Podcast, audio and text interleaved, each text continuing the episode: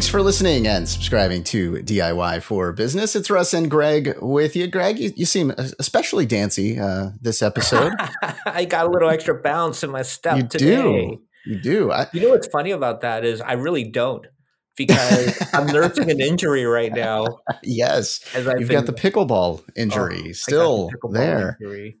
And Oh, I'm still man. teasing. There is pickleball news coming. Yes. Uh, coming soon. Yes. We we Oh, had man. some uh, exciting news dealing with the pickleball uh, that happened earlier today. I can't wait to start talking about this. It's going to be so cool. This whole new thing. It's it's a whole new world, as they say. It really is. It really and is. uh, you know we're pr- probably going to need uh, a little bit of PR marketing support for this new venture I might be getting into. I bet you are because this thing, I, I, I think it can be huge. What you're talking about, like I know we're super teasing this, like we're we're worse than I was talking about Ryan Seacrest in one of our podcasts, right? How he always does his whole delay thing, and uh, he did that back when I was working with him. Uh, would would delay that. Um, well, that's his thing. That's his that shtick. is his thing. That is his thing. He, he never did that in person though. It would have been funny if he would have done that like at dinner ordering. You know, uh, you know. I think what I'm going to have. I- I'll tell you after this. Yeah, and then he goes to the restroom, comes back, and then Yeah, exactly. the waiter has to wait for him to order. Yeah, oh man, that's a but that's yeah, a funny we- bit. I, can't wait. need, probably need a little advice. You are. You are. Yes. And if only we if only we had a guest that could help us with that, right? but we do. Oh man, Greg. Jeez. I'm setting stuff up for you here. you usually slam dunk it for me, so I'm I'm I'm, I'm giving it to you We here. do. We have the perfect guest for this. Uh, we have the founder of Krish Media Marketing, Naresh Vissa, with us today. How are you today? I'm doing great. Thanks so much. I, I love the intro. I'm and I'm here to help you out. I'm not charging. Oh, that's beautiful. All right. This is perfect. Greg, you got to get all the advice in right now. We well, we, I know, I know. Okay, well, let, us ask some questions. Well, first of all, tell our audience a little bit about yourself. Uh, tell us about your company. So I'm Naresh Vissa. I live in Tampa, Florida. Stay-at-home dad to two young children. Also the founder and CEO of Krish Media and Marketing. I'm also a real estate investor and real estate investment coach. So uh, do that as well. Now, Krish Media and Marketing was my bread and butter. It still is my bread and butter. Got started in 2013, so we're coming up on 10 years. Can't even believe it. 10 Awesome. years when I got started. Yes, uh, in Baltimore, Maryland. That's where I was living at the time. I was working at the largest financial marketing company in the world, if you want to call them that financial publishing, financial marketing. They taught me everything that I needed to know about the business, about online and digital marketing. My background was not in marketing. Uh, I went, I had a, I have an undergraduate degree and a graduate degree, mostly in uh, like business, finance, accounting, as well as uh, journalism, public communications, broadcast, and digital. So worked at places, or or was either a contract worker or worked at uh, financial radio stations. Did uh, behind the scenes produ- production, in front of the camera, anchoring, broadcast type of stuff, newspaper, magazine, you name it. So I did a lot of writing, a lot of reporting, speaking, being in front of a camera. Uh, went to business school for my master's. Worked on Wall Street for a little bit. Was an equities and financial analyst first, and an equities analyst, and then and then worked at this financial marketing company, like I brought up earlier in Baltimore, and that's where the light bulb went off. And I knew that if I ever left the corporate world, that I could strike out on my own. What does that mean? Strike out on your own? It means just be- being able to to sustain myself, being able to make my own money without being dependent on an employer getting a paycheck every two weeks. So it comes with its pros, it comes with its cons. I was in my mid 20s when I started doing that. So that what that made things certainly a lot easier because I was not a stay-at-home dad. I didn't have a, a girlfriend or a wife or two children or a mortgage or anything like that. And uh, it's been a really, really wild ride, fun experience. It's taken me all around the world. It's gotten me, like I said, just amazing experience. I did write a book in it was a while ago. It was out coming up on set, actually exactly seven years ago. Nice. Fifty Shades of Marketing. Uh, I published it. Uh, it's Fifty Shades of Marketing: Whip Your Business into Shape and Dominate Your Competition. It's a primer on online and digital. So everything you need to know about online and digital marketing. It has a ton of chapters. I mean, I'm going through the table of contents right now, and there are 28 chapters and just a lot of marketing principles that Any people. handcuffs in this book? Just. There, there could be. There are some Well, I'm guessing. Red rooms, perhaps. I don't. Yeah, I don't know. Yeah, yeah. Definitely references to the red rooms. Nice, Okay. nice. Yeah, you got to have that in there, right? Yeah. Absolutely. So, you know what? I don't know if we've ever asked this question before, but uh, going from working for somebody else, going like just to to do it on your own, like what was that decision making process like for you? Just describe that a little for us. Well, uh, it, it, it's actually a pretty simple answer. I started a side business. So I was working for many different places. Throughout all those places I said, you know, Wall Street and bulge bracket banks, um, the financial marketing company, even CNN radio, et cetera. I had a side, and it, I wouldn't even call it a business because I didn't incorporate it. It was just like a side hustle to make some some extra dollars. That's really what it was. So I was already making money on my own without like unemployed. I had many different, not many. I had a, only a couple of clients at the time. And then uh, when I was working full time, that side business started growing. So it was an easy transition to go from working at a company to working for myself. Because when I left my full time job, it's like I gave myself within a month or two a 20 to 25% raise. And I was Nice. became fully remote working from home, mm. basically being my own boss. You're never going to be your own boss because you always have stakeholders or clients or customers who you have to make happy. So they all become your bosses, but it's still way better than having a boss who's constantly breathing down your neck. Yeah, for sure. And, and when you put in your notice at that company, did you already have like a 99% surety that you're going to have that financial stability uh, just going on your own? Uh, so not 99%, but uh, it was, I had a pretty strong, basically, when I knew that I was building up my clientele, and then when I got my first like really, really big client, then I knew, okay, I'm good for the next year because it was a one year contract. Yeah. So Nice. I knew, okay, I, I know I'm good for the next year. And people said, oh, well, what if something happens after the next year? What are you going to do? Well, I said, well, I'm not stopping at one. I'm going to, I'm adding a second and a third and a fourth. And that's what I did. And did some clients leave? Yes, they did. But that's how you, that that's part of the hustle. Um, that's part of the do-it-yourself hustle that you just in, in any business It- it- you don't just stop with one and i think that's one of the biggest mistakes a lot of independent consultants make it's they get like one big client and they say all right this is like kind of like my job except i'm independent and then they lose that client and then they're basically screwed like they're forced into They're starting from scratch again. Yeah, Starting it's, from it's awful. So Mhm. tell tell us a little bit more about Krish Media Marketing. What what uh, what's your service offering?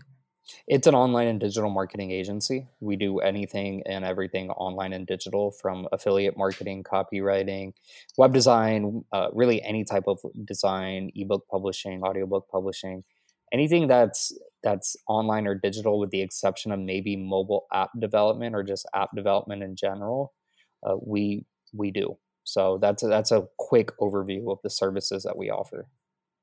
So let's let's get into some of those because everybody now has to deal with this, right? And I say deal with it because it's a stressor for a lot of companies out there. I mean, it's it's no longer the the days of like, okay, I'm going to name my company AAAAA Roofing and be first on the list of the yellow pages, right? It's like you actually have to optimize and figure out like, okay, my business name should you know should it have keywords in it? like should like all of these different decisions that you now have to make and have some sort of knowledge in at what point do, do you tell clients like it's you know what this is your time this is when you need to seek professional help for this you, you can't do it on your own anymore Yeah, well, first off, you could be a good business person, but you may not necessarily be a good marketer.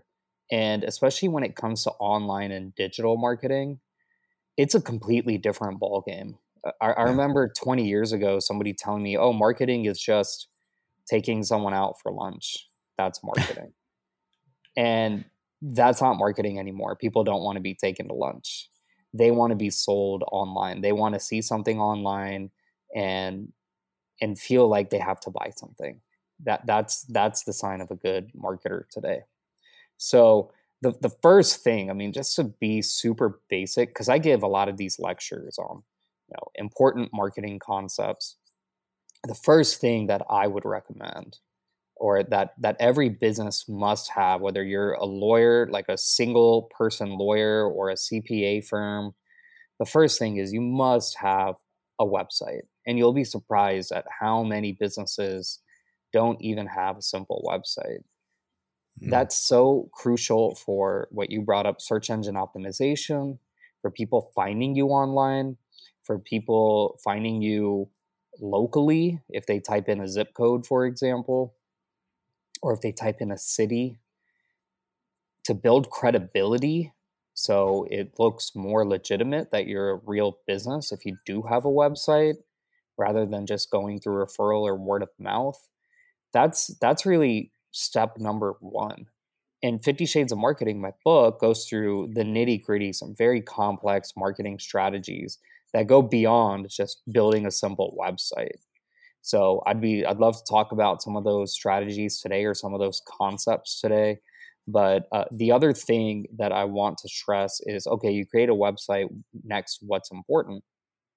And I would say it's capturing leads. I see too many businesses make oh. this mistake of not actually capturing their leads. It's just, yeah. oh, you know, we get traffic and we get inquiries and you know, whoever signs up signs up or whoever becomes our client becomes our client and there's no mm-hmm. follow up there's no formal system and that yeah. to me is incredibly important incredibly important because when you're capturing leads now you're building up a book of business who you can form a relationship with and without those leads you can't form those relationships right. the sales funnel is a long-term process it's not something that's done overnight yeah, you know it, that all of that is like, I, man, we could we could probably. How, how much time do you have? Because I think we could spend several hours talking about all of these things. I well, mean, that's it's why like, I wrote Fifty Shades of Marketing.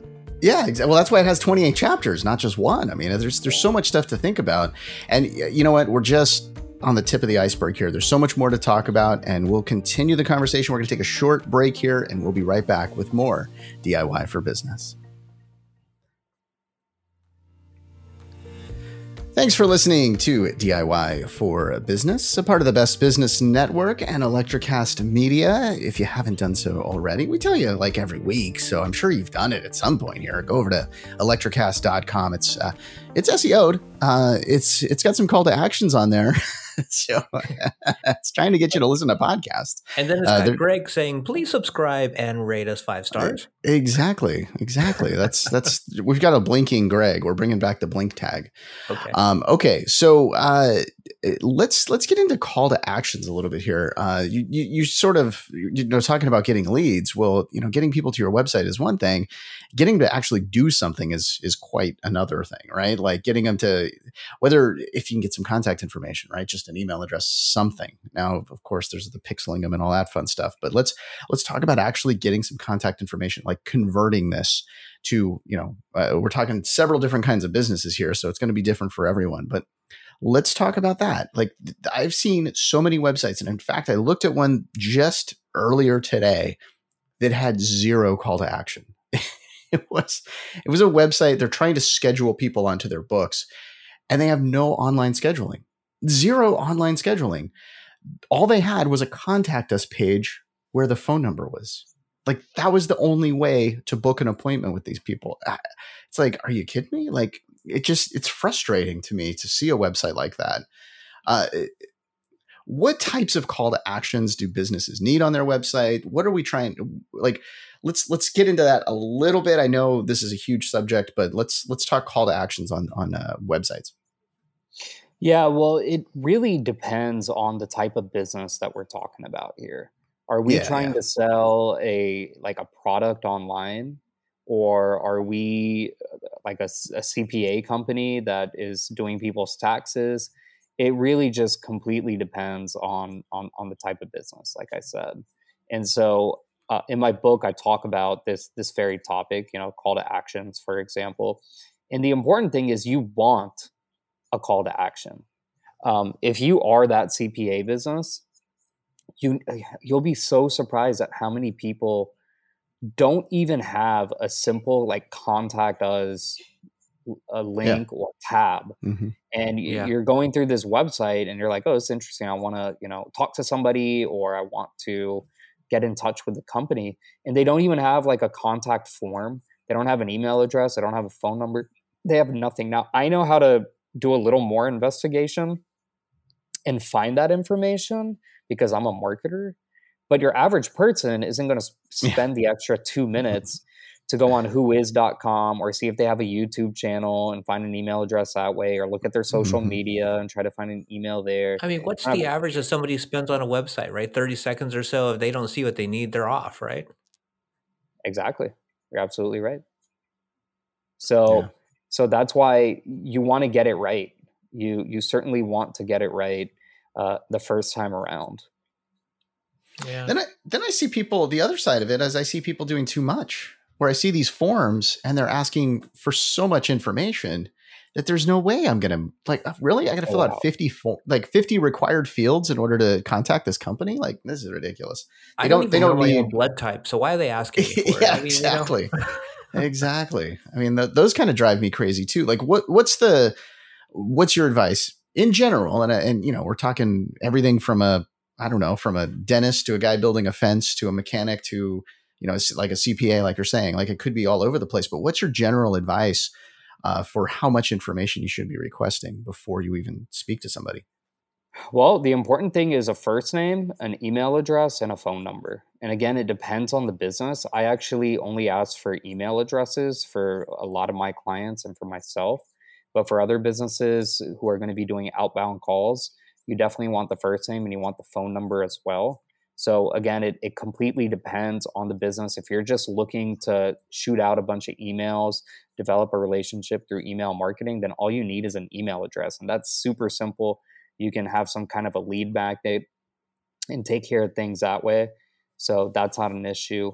Uh, let's say you're a real estate agent and you're looking to prospect. Well, you're going to want phone numbers. You're going to want uh, even home addresses because you might might want to send some mailers. You're going to want uh, definitely the first name and the last name as well. So it again, it just completely de- depends on on the business that we're talking about here.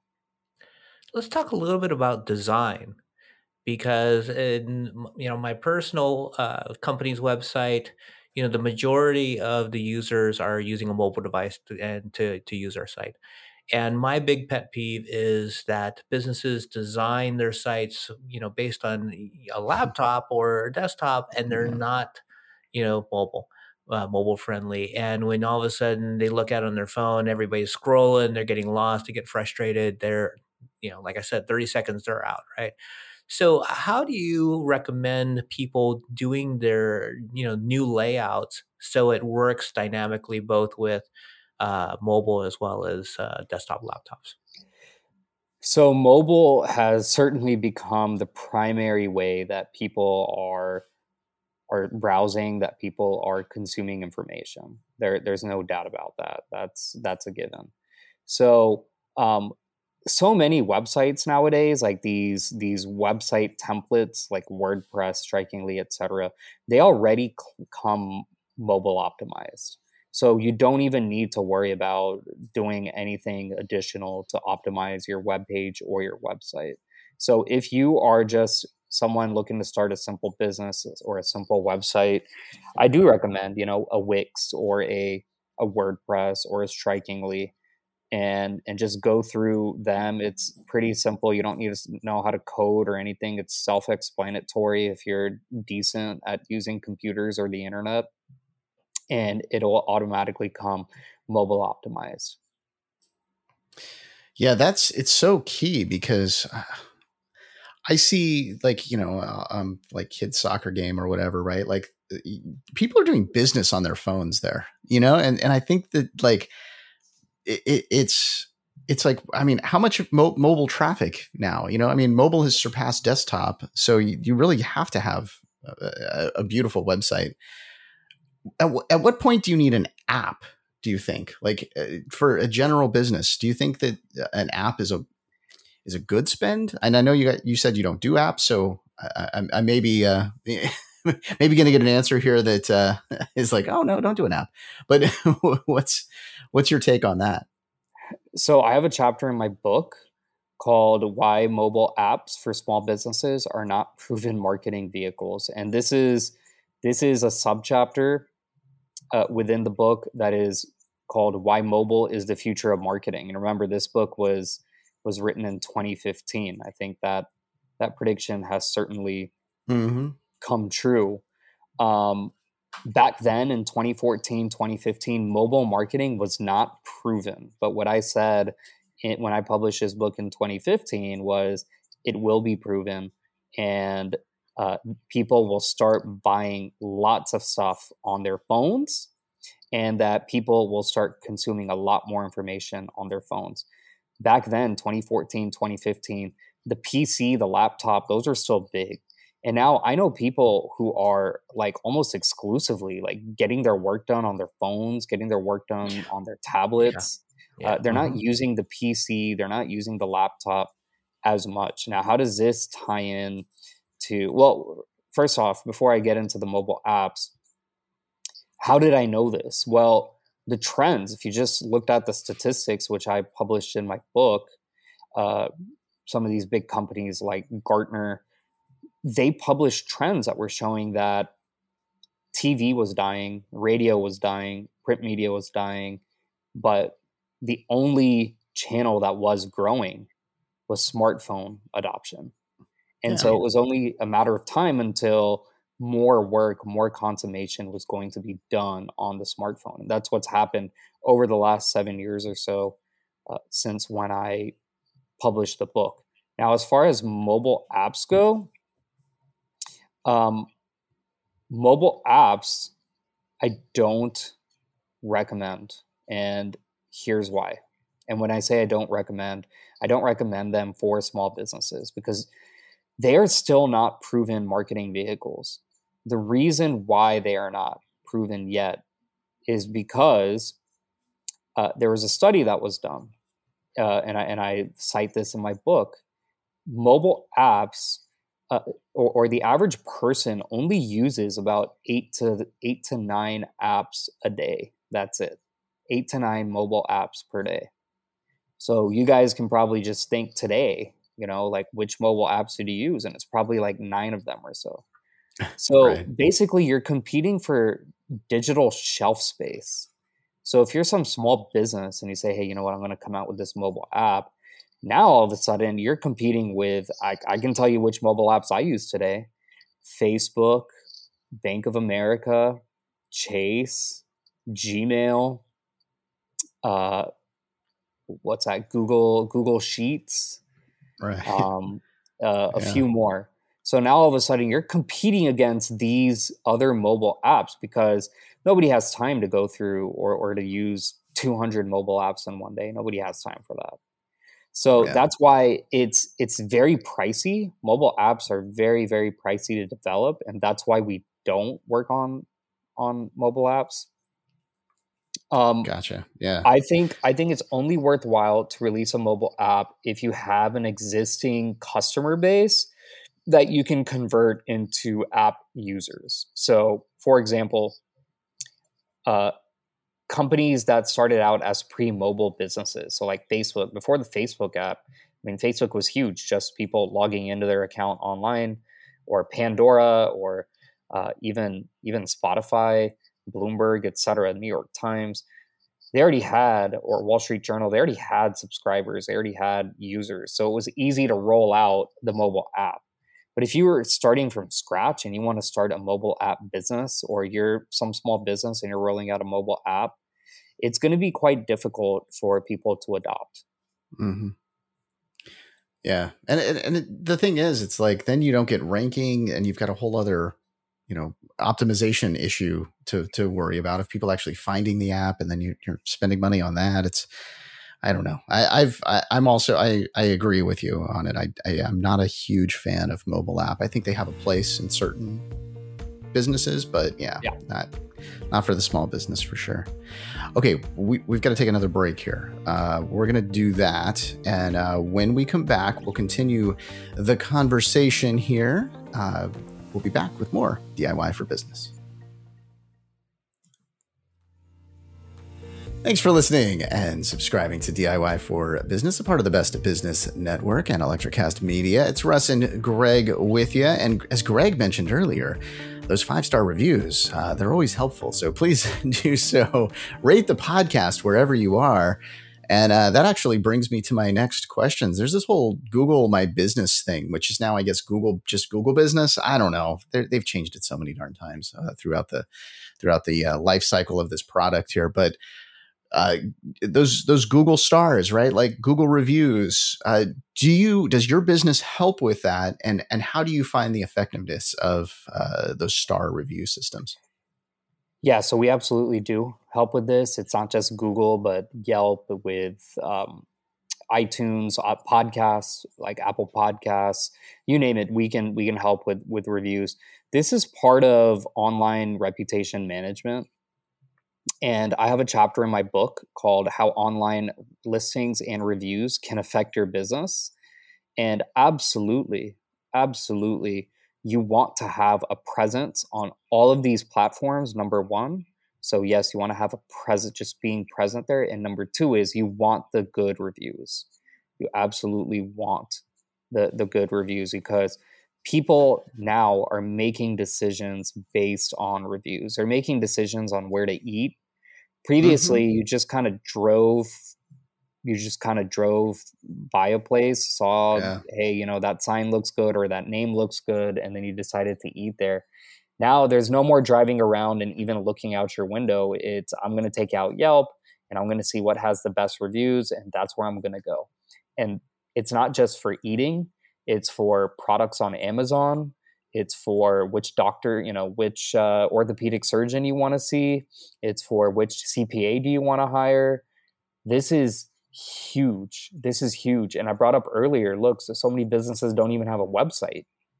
And this is the next step. After getting a website, you want to be listed on these places.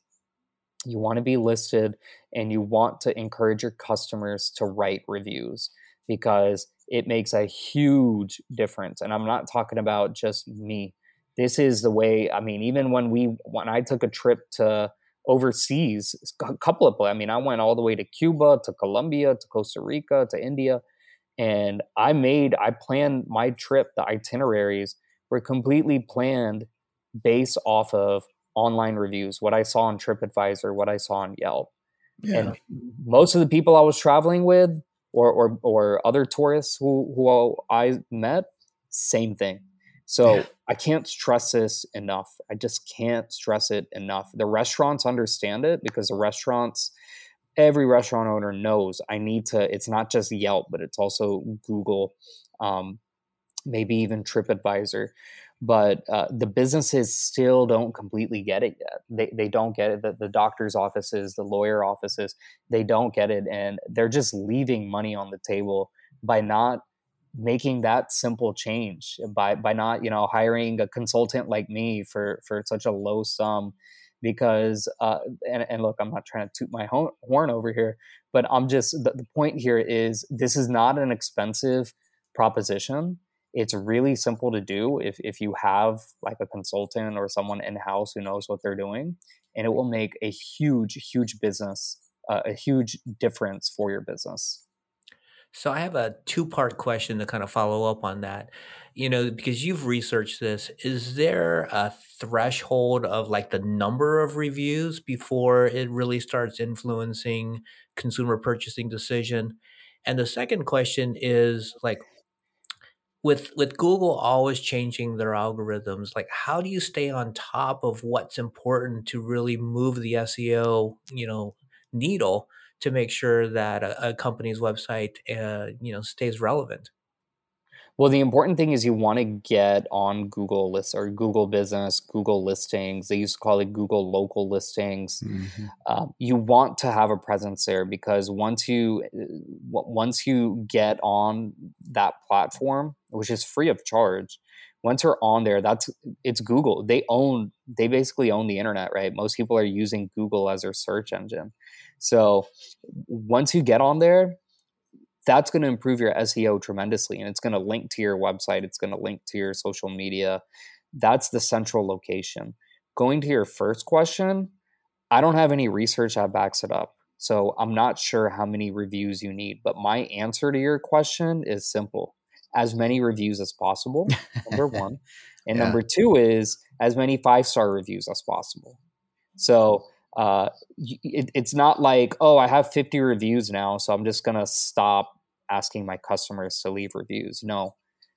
You get to 50, well, let's go for 100. You get to 100, let's go for 500. You get to 500, let's go let's go for 5000. Just it, it, it's a never-ending process, never ending. So the the more reviews that are 5 star, the better. Yeah, I've I've found that too. Just you know, uh, um, perusing around, like looking at that that Google whatever it's called now, business. I guess it is now, right? Is it just Google Business now? They've they've dropped the My Business. I think so, right? Uh, it used to be My Business, but um, I'm actually not sure what it's called now. Yeah, exactly. That's why do they keep doing that? It's killing me. It, but it, it, Google Box on the right. Actually, actually, I do yeah. know. Okay, now it's called Google Business Profile. There we go. Google Business Profile. Okay. Uh, so eh, eh, what I've noticed about that in, in, in looking at it, studying it, it seems like you want to fill that out completely, like yes, filling out all the fields. So if you have your own thing, like fill everything out, right? Like that's a big thing. The other thing is add, adding photos and stuff like that. That oh, seems oh, to be a, a, helpful thing. And then yes, getting all those reviews. Anything else beyond that, that that you would suggest for businesses? Well, it's like you said. Okay, so first off, Google's changing this stuff like every two to three years. So um, it, it's what you said. Just fill it all out because what was there yeah. five years ago, seven yeah. years ago, is different from what was there four years ago, and which is different from what you see today.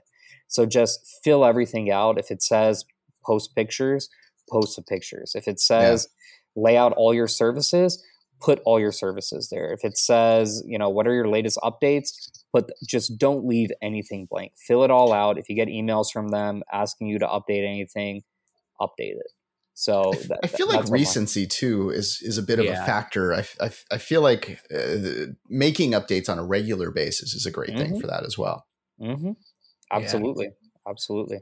So something near and dear to I's heart is uh, podcasting, and one of the services that you offer is podcast production and monetization. So for the you know we have a lot of podcasters out there that listen to our show that are asking us questions all the time and what advice would you give you know majority of podcasters out there don't make any money right mm-hmm. or they're making very little money what's the secret to monetizing podcasts well the secret to monetizing podcasts is no different than the secret to just making money online. And that is number one, you've got to build your audience. Number two is you have to capture your traffic. Number three is how do you want to monetize? Do you want to be a loss leader, meaning you you sell another product or service or a product or a service to your audience? Do you want to take advertising revenue?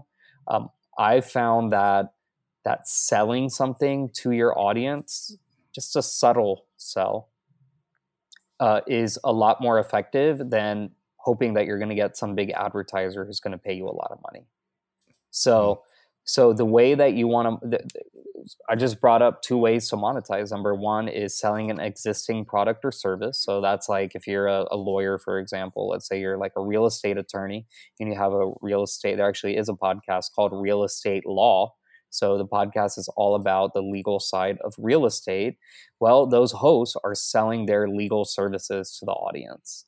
And I'm sure they do quite well because of that. And they're the only podcast in the real estate law space. Hmm. so they're kind of that go to thought leader within that niche. So I talk. I wrote another book called Podcastnomics, and that goes into the nitty gritty of podcasting, and it even and it also lays out how you know that you have a good idea for a podcast. And part of that good idea is are you in a micro niche, a, a, a, niche where you can go to Apple Podcasts, type in keywords, and there's not much there. So, for mm example, let's say you're interested, you're you're an expert on, on say pickleball. pickleball. That's a good yeah. one. That's a good one. So you're you're a, you're one of the experts on pickleball, and you know all the professional teams and players, and you play yourself. So that sounds like a great podcast idea. And you go to your Apple Podcast app or Google Podcast, type in pickleball, and see if any podcasts come up. And if nothing comes up, now there's an opportunity to start something and to become right. that leader in pickleball. Okay. See, I turned it all around mm-hmm. right to the beginning of the show, Greg, yeah. with your your your soreness of your pickleball. yes, yes. okay, so uh, if if people want to reach out to you, they they want to get a hold of you, they want to utilize your services, how do they do so? I bet Krish you there's a call to action on your website.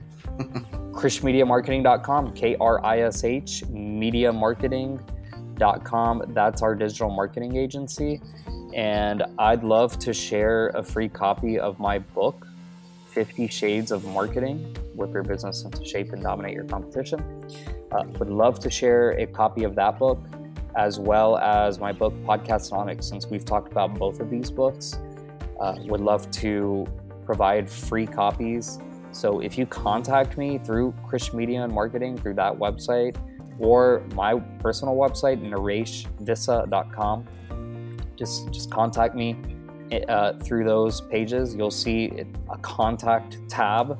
So you just click it and it'll bring up my email address and also my social media. So you can contact me through through those and I'd be glad to send you a copy of whatever book of your choosing.